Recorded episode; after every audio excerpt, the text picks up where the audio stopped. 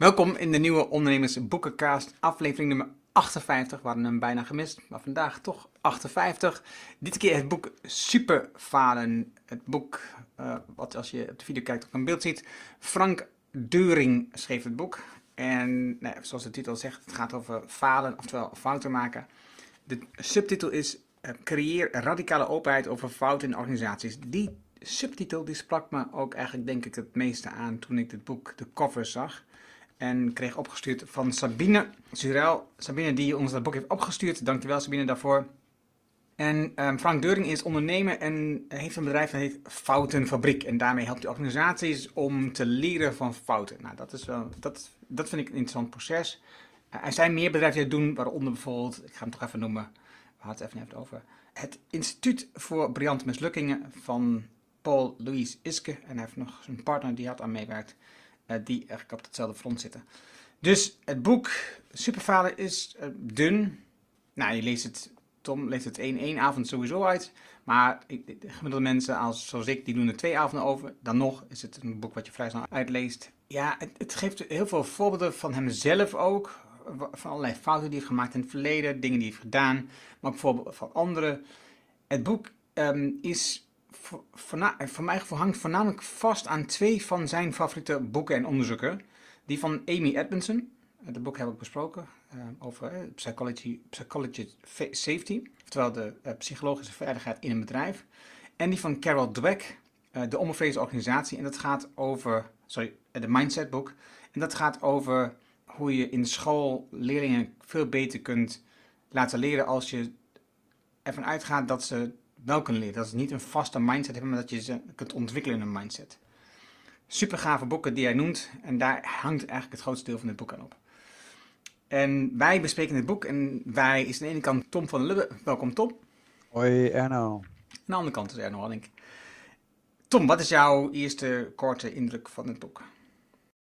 Ja, ik sluit me aan bij wat jij net zei, dat het boek eigenlijk dus gebaseerd is op die twee, of dat zijn twee pijlers die eronder staan gebaseerd. is niet, misschien niet helemaal het grote, niet een goede formulering, maar is in ieder geval waar hij op teruggrijpt. En wat in principe inderdaad het kader is. En voor de rest is het, ik zal maar zeggen, voor de mensen die willen wat meer persoonlijk wat willen lezen van, van iemand die dan echt wel ook heel erg zijn eigen privé dingen deelt. Ik zag namelijk ook ergens in een, in een statement op dat boek staan dat, dat die voorbeelden die hij zelf noemt, Frank blijft dicht, er staat op de achterkant, Frank blijft dicht bij zichzelf om zijn boodschap vaak op hilarische wijze over te brengen. En dat vind ik op zich ook wel weer sterk, dat hij heel sterk vanuit zijn eigen biografie ook een keer met voorbeelden komt die soms best wel, ik wil niet zeggen banaal zijn, maar heel alledaags zijn. Niet heel erg technisch of wetenschappelijk zijn. En daardoor leest het heel makkelijk weg. En om misschien nog even een indruk te geven, het zijn weliswaar 150 bladzijden, maar er zijn een hele hoop bladzijden waar niks op staat, of de helft alleen maar op staat. Dus dikke 100 bladzijden, ja, je leest het in één of twee avonden, lees je het echt wel weg. En ik denk ook dat het een goede introductie is als je zegt van, ik wil in mijn bedrijf wel iets doen met de cultuur die we hebben ten opzichte van het fouten maken. Dus ik vind het wel wat dat betreft ook een goede eerste, uh, relatief laagdrempelige uh, introductie in dat, in dat thema. Ja, radicale transparantie.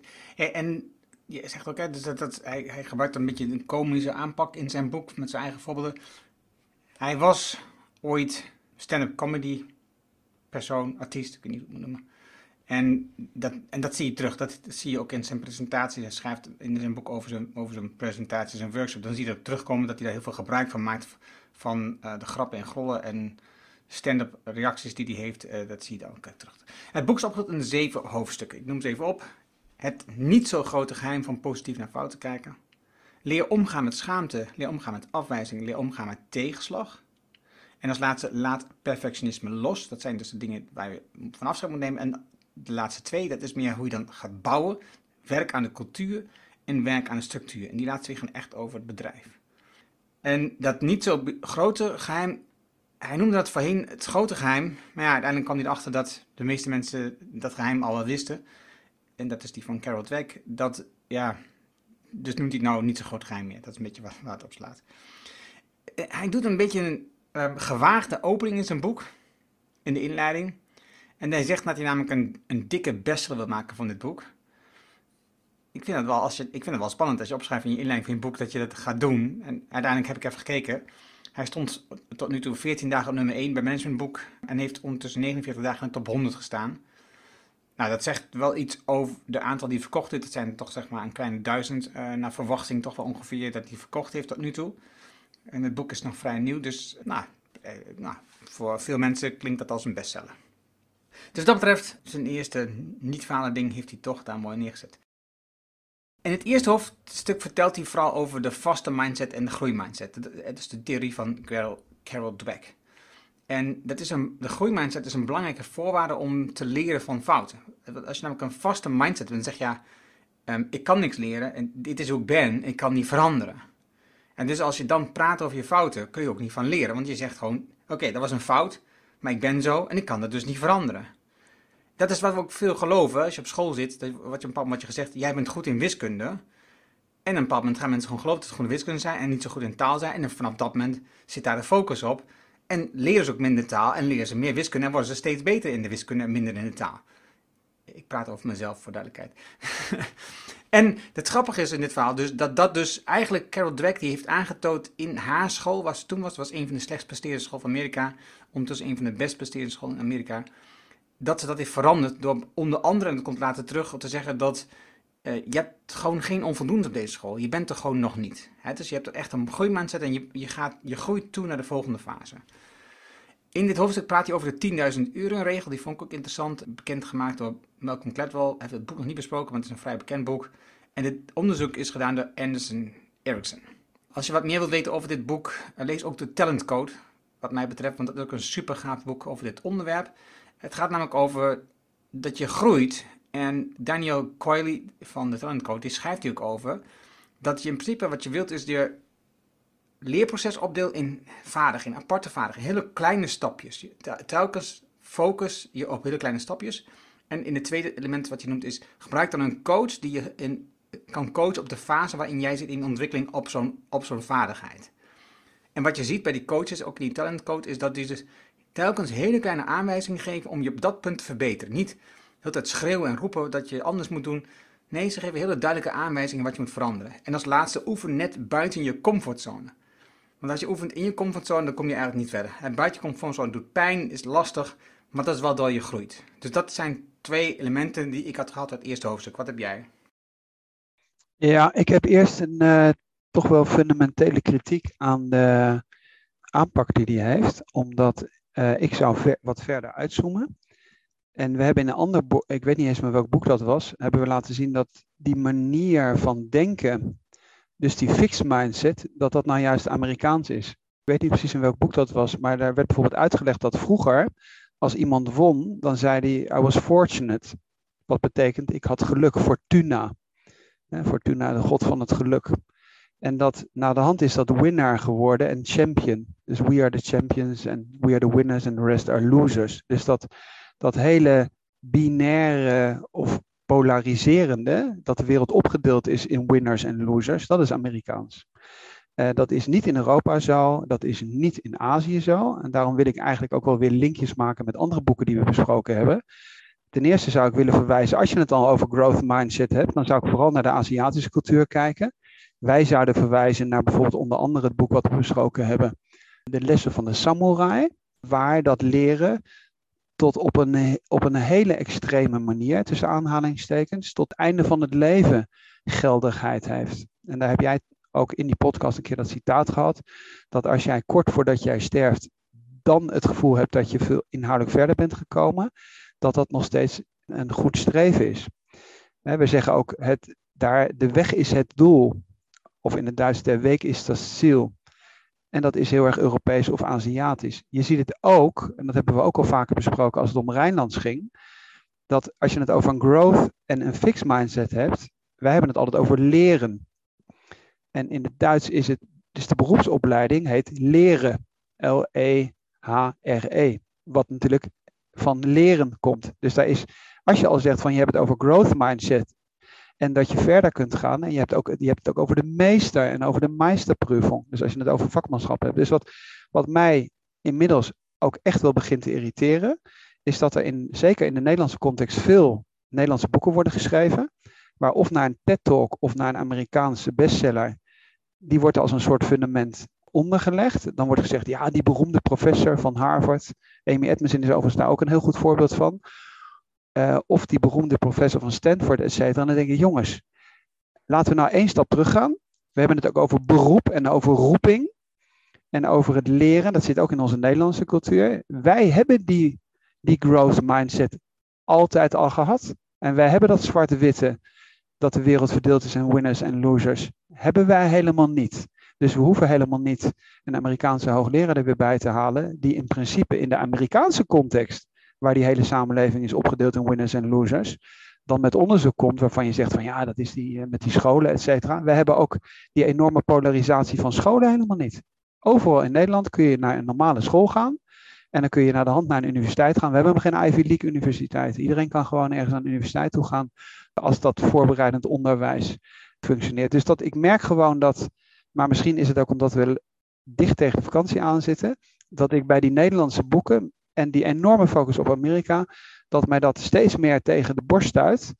En ik vraag me bijvoorbeeld af, ook in deze context, of de mensen die die boeken schrijven dat altijd bewust is. Er zijn twee mogelijkheden. Of men kent die Europese context niet, dat kan.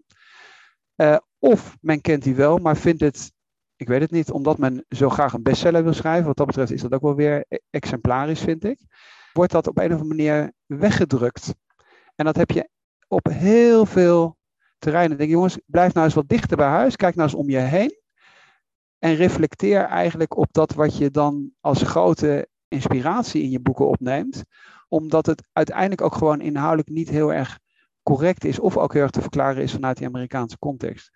Dus dat wil ik eigenlijk zeggen over die, over die growth mindset. Wij hebben een growth mindset, wij hebben juist niet een fixed mindset. Het enige wat ik nog ook wilde noemen was, hij noemde KPI's, want dat is ook Amerikaans. Ja, hij beweert hetzelfde voorbeeld. Nee, maar hij, hij, hij noemt dat zelf killing personal innovation. Waarbij hij dus ook nu weer zegt, waarbij, dus wat ik dan, wat, eh, nu jij dit ook zo zegt, wat ik dan zie is dat hij dus telkens ook kiest voor de Europese variant eigenlijk gewoon. Je hoeft helemaal niet naar Amerika te gaan om weer bij de Europese variant uit te komen. Je kunt gewoon in Europa blijven en zeggen van wat doen we eigenlijk, wat doen we eigenlijk in Nederland. Dus bijvoorbeeld, neem even een heel simpel voorbeeld. De gelukkigste kinderen zijn de Nederlandse kinderen. Die staan nummer 1 op de UNICEF-lijst elk jaar. Dus nou, nou beweer ik dat als iemand een boek gaat schrijven over kinderen, dat waarschijnlijk ook weer een of ander, als een Nederlander dat doet, dan zit er waarschijnlijk weer een of ander Amerikaans onderzoek van een Harvard of een Stanford professor in. Je kunt ook gewoon zeggen, hier, bij ons gaan de kinderen ook nog steeds zelf naar school toe, hoeven niet bij een auto te worden afgeleverd, gaan met de fiets of met de bakfiets, of weet ik veel wat allemaal. We hoeven helemaal niet elke keer die omweg te maken uh, via de VS. Laten we nou eens gewoon even wat dichter bij onszelf blijven. Oké, het tweede hoofdstuk. Leer omgaan met schaamte. Ik denk dat het inherent is aan als je fouten maakt, dat je je schaamt. En eigenlijk vind ik ook dit hoofdstuk en het tweede hoofdstuk leer omgaan met afwijzing, die liggen enorm dicht bij elkaar. Het is uh, op het moment dat je namelijk een fout maakt, dan schaam je dat je het niet doet zoals de rest het verwacht. In ieder geval zo, zo vertaal ik het voor mezelf. Dat je, dat, je, dat je je schaamt omdat het niet lukt en dat je bang bent dat mensen iets van je gaan denken daarvan. Of dat ze je niet slim genoeg vinden of wat dan ook. Wat Frank noemt als een soort oplossing is een schaamtebuddy. Uh, en het is een persoon waarmee je alles kunt delen zonder consequenties. Dus die persoon die luistert gewoon naar je begrip voor je en die toont waardering voor, je, voor het delen van je fouten. Wat ik wil aanvullen nog dit stuk was zonder oplossingen te bieden. Het is dat je, je gaat niet tips geven hoe die dat kan aanpakken. Dat, dat kunnen ze zelf uitvinden. Dat is namelijk een leermindset, dat je dat ook daaraan toevoegt. Dat miste ik nog. En uh, wat hier dan weer naar voren komt, en daar ben ik dan zelf ook wel weer een enorm fan van, is het onderzoek van Brené Brown. Dus de moed van imperfectie bijvoorbeeld is een van haar bestsellers. En, en dat gaat dus over schaamte. Zij heeft heel veel onderzoek naar, schaamte, vertelt er heel mooi over en heeft daar een fantastisch boek over geschreven. Ik ben daar super enthousiast over. Want wat zij dus gewoon zegt, op het moment dat je schaamte gaat delen, dan verdwijnt de schaamte eigenlijk gewoon automatisch. En zolang we het proberen te verbergen, omdat we bang zijn dat andere mensen er iets van vinden, blijven ons schamen voor dit onderwerp. Oké, leer omgaan met afwijzing. Leer omgaan met afwijzing, hoofdstuk 3. Ja, misschien om even een voorbeeld te noemen waar hij dat weet te combineren met zijn eigen privé thema. Ik geloof dat het in dit hoofdstuk is waar hij. Is het in dit hoofdstuk waar hij altijd in Engeland aan die stand-up dingen meedoet en mensen meteen weggeklapt worden of zo? Was dat, ik weet niet of dat even. Ik weet niet, in ieder geval, het zou hier in ieder geval bijvoorbeeld ook weer passen met afwijzing. Dus hij, hij zoekt die afwijzing dus op. En dat doet hij op een bepaalde manier. Dus hij, eh, waar het boek mee begint is dat hij, eh, dat hij een meisje leuk vindt dat hij er naartoe gaat. Dan wordt hij afgewezen, want ze heeft al een vriendje. En dan is, is hij heel trots op zichzelf, omdat hij in ieder geval het gedurfd heeft. Nou, dat zullen wel veel mensen herkennen, want het is best wel lastig als je iemand leuk vindt en je bent heel jong, om dan naar, naar, naartoe te stappen. Dus als je wat ouder wordt, is dat misschien allemaal wat makkelijker om dat dan aan te pakken. Maar hij zoekt dat elke keer op. Dus hij is stand-up comedian, dan gaat hij één keer naar Engeland per jaar. En dan zitten daar mensen, dan moet je beginnen grappen te maken. En als je niet grappig bent, dan word je in één keer weggeboerd door die hele zaal. Dus hij heeft ook heeft wel iets masochistisch, heeft hij. Dat hij het, dat hij het opzoekt. Dus hij, en dat is misschien wel weer interessant, omdat natuurlijk dat sommige mensen ook wel herkennen. Dat je bijvoorbeeld, ik noem maar wat, je zou je bijvoorbeeld ergens aan storen. Ik zou zeggen, je zit in een tram of in een bus of wat dan ook. Of je stoort je aan iets en dan denk je achteraf van, ik had gewoon toch wat moeten zeggen. En dan is het toch dat je die confrontatie uit de weg gaat, of die schaamte uit de weg gaat, et cetera. Dus, dus ik vind dat hij dat. Het, het, ik, zal, ik zat het soms te lezen met een soort plaatsvervangende schaamte. Dus ik zat, ik zat er echt, ik denk van, Jezus, hé, het, is, het is bijna, het heeft bijna iets exhibitionistisch. Dat ik dacht van, ik wil het eigenlijk helemaal niet zo precies weten. Dus hij, heeft, hij zit dan bijvoorbeeld uit te leggen dat hij bijvoorbeeld, ik geloof met een, met een ander meisje heeft hij een of andere afspraak en dan brandt er of iets aan of wat dan ook. En dan zegt die meid, ja, weet je wat, sodemiet er maar op, of het is nu uit. Dus een beetje op dat level uh, zitten, de, zitten de voorbeelden erin. Dat vind ik ook, ook wel weer moedig, moet ik zeggen. Dus ik heb respect voor het feit dat hij die privécomponenten erin doet. Ik zou, misschien, ben ik, misschien schaam ik me er dus daar te veel voor en zou dat dus niet durven. Dus dat is wat ik in het boek wel bewonder. Dat hij dat soort privé dingen ook, ook ja, keihard durft te, delen. Dus maar, ik sluit even af hier met een voorbeeld. Schrijft hij hier, weet je wat het is Maaike? Nog voordat ik mijn zin afgemaakt heb, begint Maaike keihard te lachen. En pakt ze iets te enthousiast opzichtig haar potlood. Kijk Frank, ik vul nu nee in, want ik heet Paulien en geen Maaike. Welkom bij een avondje speeddaten. Nou, dat is eigenlijk een beetje, vanavond maken 30 mannen en 30 vrouwen kennis met elkaar. en na drie minuten wordt er ja of nee ingevuld. En dan schrijft hij bijvoorbeeld iets verder. Kortom, 29 keer heb ik nee gehad. En één keer dus ja. Dus hij gaat daar speeddaten en heeft gewoon van 30 meiden 29 keer nee. En hij deelt dat.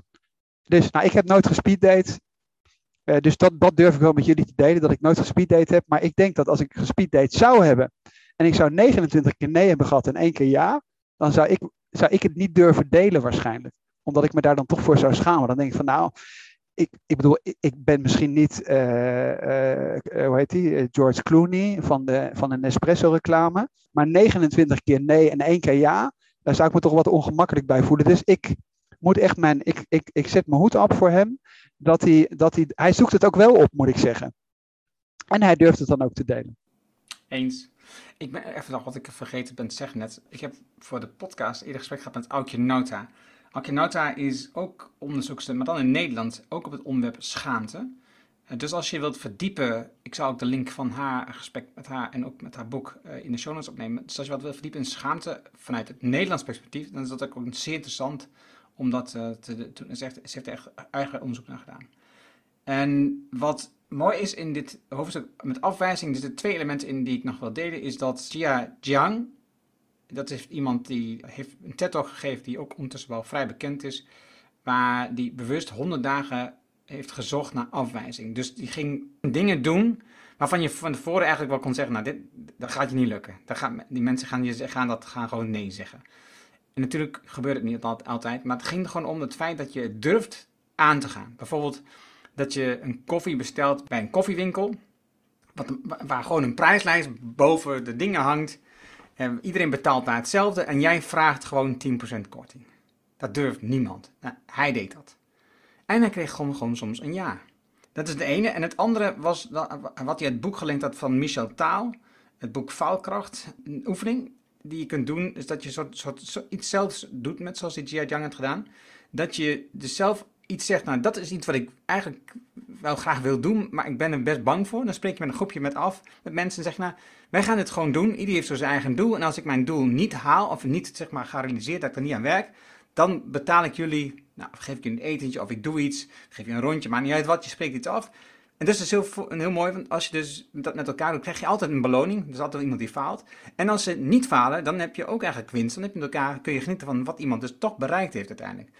Ik vond dat een hele mooie oefening. Oké, leer omgaan met tegenslag. Nou, voor mij, dit hoofdstuk, kolfje naar mijn hand zou ik zeggen. Dit is namelijk stoïcisme voor mij.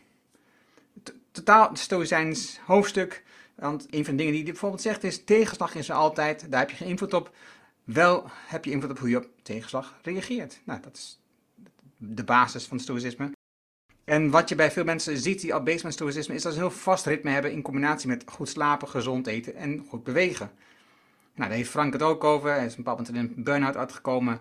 En realiseert zich nu, als hij dit maar voor elkaar dit ritme voor elkaar dan, dan heb je daar gewoon veel minder last van. Want op het moment dat je namelijk gewoon goed slaapt, goed eet, goed beweegt, dan reageer je ook veel minder hard of emotioneel of verkeerd. Omdat je namelijk gewoon beter in je vel zit. En het boek wat hij hierbij noemt, is die van Edith Eger, De Keuze. Ik heb het uh, op aanraden ook van jou zelfs, Tom, um, gelezen toen wij het boek van Viktor Frankl hebben gelezen. Viktor Frankl is eigenlijk ook eigenlijk zo'n vergelijkbaar boek die hierover gaat. Maar het boek van Edith Eger, De Keuze, dat is ook een super bijzonder boek.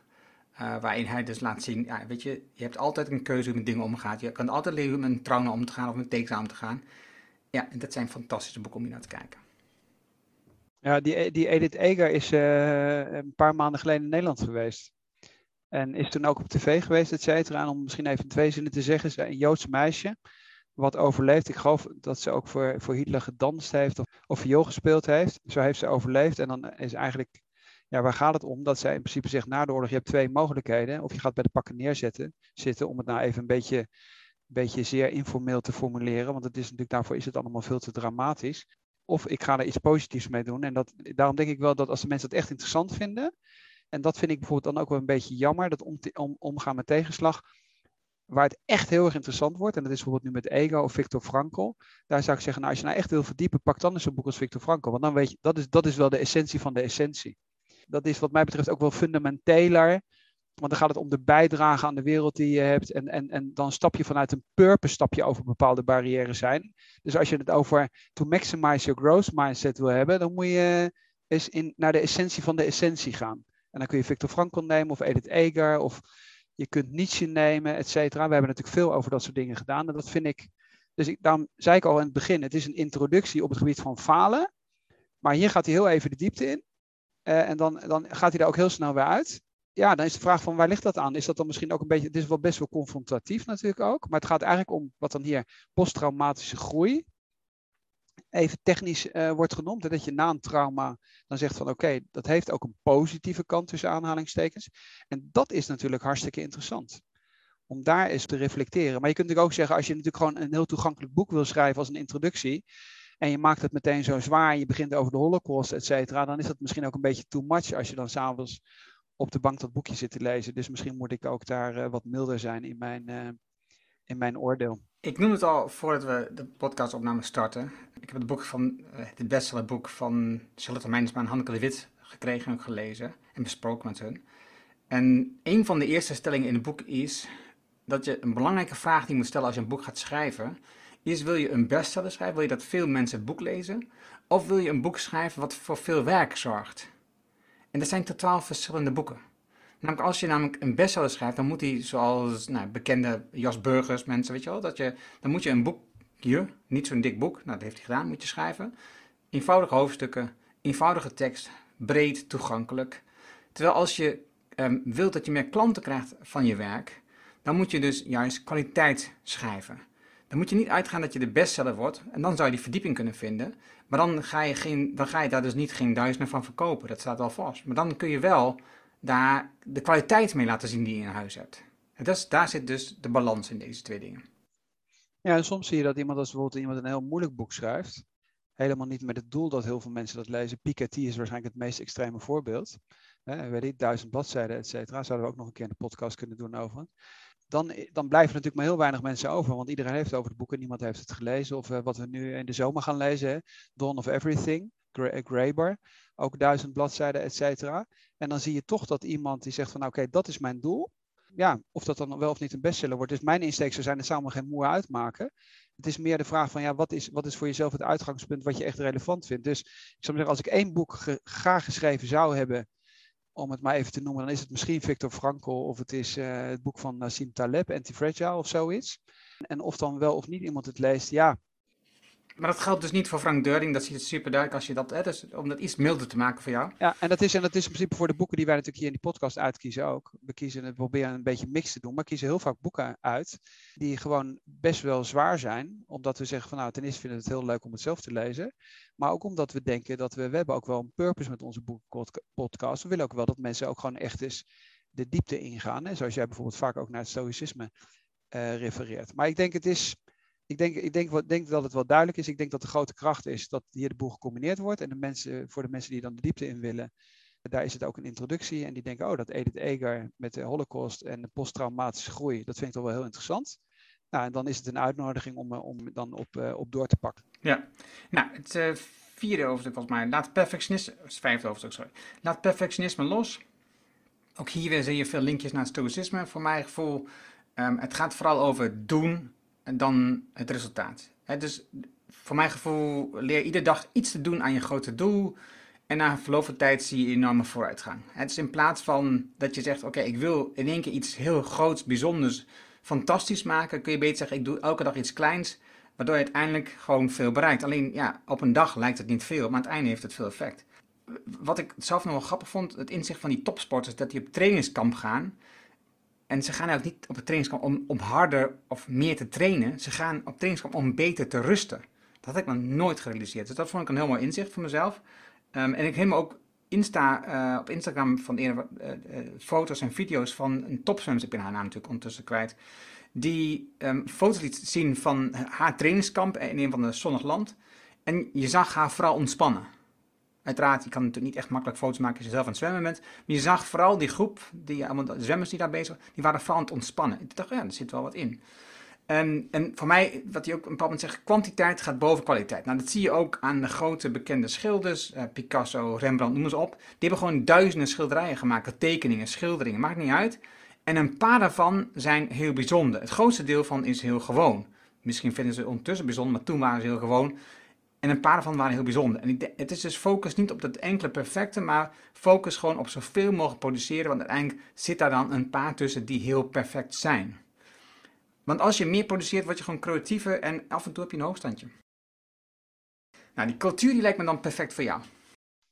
Ja, ik denk als mensen in de cultuur willen duiken, dus ik bedoel, op de bladzijde 104, werk aan psychologische veiligheid om een cultuur te creëren waarin mensen fouten durven te delen. Nou, als je dat nou interessant vindt, moet je, moet je onze boekbespreking van Amy Edmondson, The Fearless Organization, wat hier vertaald wordt met de onbevreesde organisatie. Onbevreesd vind ik een moeilijk uh, woord. Dus dan gaat het om psychologische veiligheid. Ja, zij is natuurlijk een soort uh, star geworden. Uh, staat op allerlei lijstjes en wordt ook uitgenodigd. En uh, dan kun je dan naartoe, kun je een kaartje kopen. Vertelt hij ook dat hij een vraag aan haar wilde stellen en dan begint te stotteren. Dus ook weer zo'n voorbeeld waarvan ik denk van ja, ik vind, ik vind, wel, ik vind het ook wel weer dapper dat je dat deelt. Waarom, waarom stotter je? Zou, zou ook de andere vraag kunnen zijn. Maar dat klopt natuurlijk. Uh, als je, als je zo'n fouten wilt, als je wilt dat er een tolerantie komt ten opzichte van fouten, dan moet je dus een psychologische veiligheid in een, een, bedrijf opbouwen. Waar, waarvan ik dan wel elke keer weer denk, het grote probleem wat we hebben, zeker weer in de Amerikaanse context, is dat er heel veel over geschreven wordt dat het zo belangrijk is. En dat is ook de kritiek geweest in onze boekbespreking van Amy Edmondson. En als je dan zegt, ja, hoe worden de mensen dan beloond? Dan zijn de Amerikanen altijd als eerste weer om de medewerker van de week op te hangen en de bonussen en het, een heel hoog variabel aandeel, et cetera. Dus, dus ik denk altijd van je moet wel ook die context meenemen, want anders schiet je er niks mee op. Dus als jij psychologische veiligheid inbouwt en je zegt fouten maken is heel belangrijk, deel dat vooral met elkaar. En je hebt aan het eind van het jaar een gesprek over je bonus en daar is fouten weer wel uh, uiteindelijk negatief. Ja, dan denk ik misschien dat je toch ook naar de setting moet kijken. Maar goed, dat misschien als, als randopmerking. Maar hij is in ieder geval een grote fan van Amy Edmondson. Ja, hij noemt in het hoofdstuk ook een voorbeeld vanuit de zorg. Waarbij iemand eh, geholpen heeft, dat is een ernstige fout gemaakt. En die persoon die wil gewoon in gesprek met het ziekenhuis over die fout. Maar het ziekenhuis wil niet, is bang voor, klachten, voor schadevergoedingen.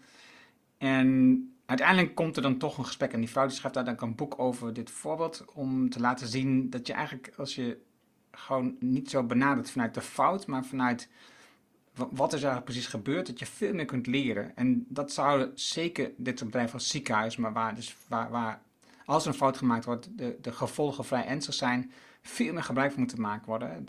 Mijn dochter zit in, die werkt in het ziekenhuis en ik merk dat er vooral onderling wordt gepraat en eigenlijk niet wordt gesproken over fouten, dat het een heel gevoelig onderwerp is.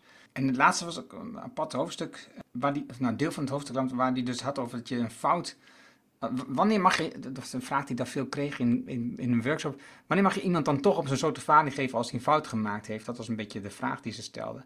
En daarbij maakt hij het verschil tussen iemand die dus nou, vanuit de intentie goed handelt. En de ja, die kan natuurlijk op een bepaald moment daar een fout in maken. Maar als intentie goed is, dan, dan, ja, dan, dan moet je kijken wat kan hij de volgende keer anders doen.